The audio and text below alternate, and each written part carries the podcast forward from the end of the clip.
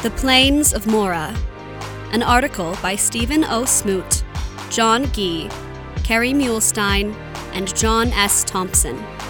Published in BYU Studies Quarterly, Volume 61, Issue 4. The second chapter of the Book of Abraham parallels content found in Genesis 12. Both texts narrate the patriarch's flight into Canaan and provides specific geographic details about the route he and his family took as they fled Haran. The Book of Abraham describes Abraham as journeying from Haran by the way of Jershon to the place of Shechem. This Shechem, the text says, was situated in the plains of Moreh, which themselves were located within the borders of the land of the Canaanites. Here, Abraham, quote, offered sacrifice in the plains of Moreh and called on the Lord devoutly. He did this, he says, because he discovered that the land of Canaan was an idolatrous nation. See Abraham, chapter 2, verse 18. As read in both Genesis and the book of Abraham, it is here that Abraham received a theophany of the Lord with the promise Unto thy seed will I give this land. See Abraham chapter 2, verse 19. Compare with Genesis chapter 12, verse 7. One of these named toponyms deserves special comment. The mention of the plains of Moreh at Abraham chapter 2, verse 18 corresponds to the plain, singular, of Moreh, named at KJV Genesis chapter 12, verse 6. Compare with Deuteronomy chapter 11, verse 30. As scholars have long recognized, however, the rendering of plain in the KJV is an error. The Hebrew word mistranslated as plain in the KJV, Elon, actually means oak or terebinth. Even the name Moreh, rendered in both Genesis and the Book of Abraham as a proper noun, might more technically be rendered oracle, diviner, teacher, in order to produce a name like the teacher's terebinth or the Oracle Oak, for the location. It would appear that with Plains of Moreh, Joseph Smith was following the KJV in his own rendering of Abraham, chapter 2, verse 18. That the prophet would at times follow the KJV in his translation of the Book of Abraham is not surprising given the dependence on the KJV seen in his translation of the Book of Mormon. Although the Book of Abraham follows the KJV with the less accurate rendition of this passage, it nevertheless departs from the KJV in a subtle and significant way. As mentioned above, the Book of Abraham explicitly mentions that upon arriving at Shechem in the plains of Moreh, the first named location in Canaan, Abraham was shocked to discover that the land of Canaan was an idolatrous nation. See Abraham chapter 2 verse 18. This detail is left unmentioned in the KJV, which merely notes that the Canaanite was then in the land, See Genesis chapter 12, verse 6.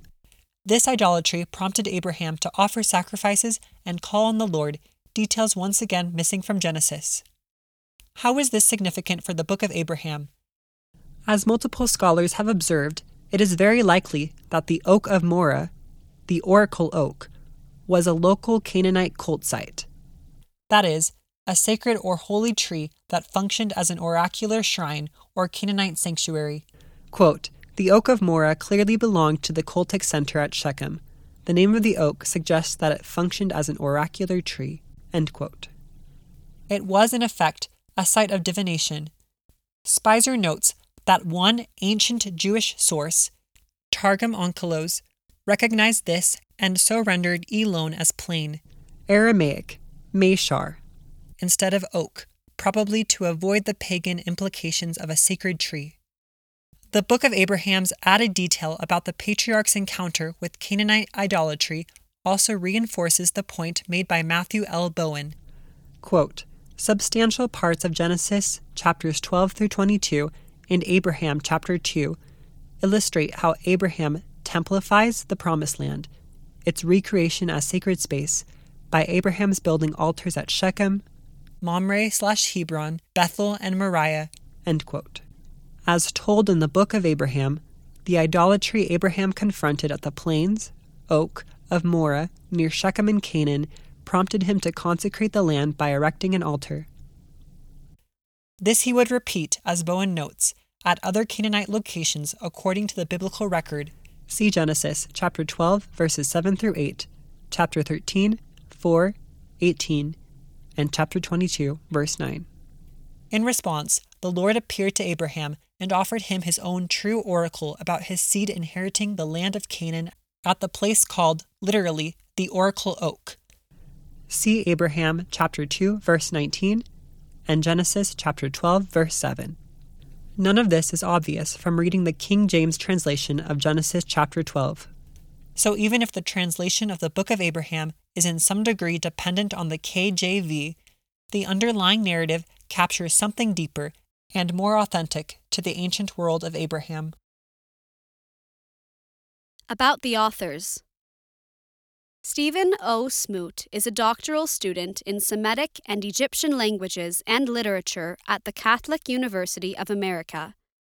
He previously earned a master's degree from the University of Toronto in Near and Middle Eastern civilizations, with a concentration in Egyptology, and bachelor's degrees from Brigham Young University in Ancient Near Eastern Studies, with a concentration in Hebrew Bible and German Studies. He is currently an adjunct instructor of religious education at Brigham Young University and a research associate with the B. H. Roberts Foundation. John Gee is the William Bill Gay Research Professor in the Department of Asian and Near Eastern Languages at Brigham Young University. He has published extensively on scripture and ancient studies. He has served on the boards of national and international biblical and Egyptological organizations, and as the editor of an international multilingual peer reviewed Egyptological journal. Kerry Muhlestein is a professor of ancient scripture and ancient Near Eastern studies at Brigham Young University. He received his bachelor's degree from BYU in psychology with a Hebrew minor. He received an MA in Ancient Near Eastern Studies from BYU and a PhD from UCLA in Egyptology. His first full time appointment was a joint position in religion and history at BYU Hawaii. He's the director of the BYU Egypt Excavation Project. He was also a visiting fellow at the University of Oxford for the 2016 2017 academic year. He has served as the chairman of a national committee for the American Research Center in Egypt and serves on their research supporting member council. He is the senior vice president of the Society for the Study of Egyptian Antiques and has served as president. He has published and researched on Egyptological topics and Book of Abraham topics for over two decades. John S. Thompson obtained his BA and MA in Ancient Near Eastern Studies, Hebrew Bible, from BYU and UC Berkeley, respectively, and completed a PhD in Egyptology at the University of Pennsylvania.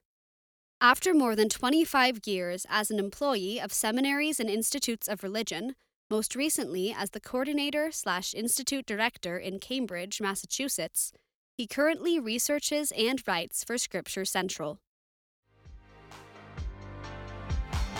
This is an audio production of BYU Studies, read for you by Malin Glade and Braden Johnston.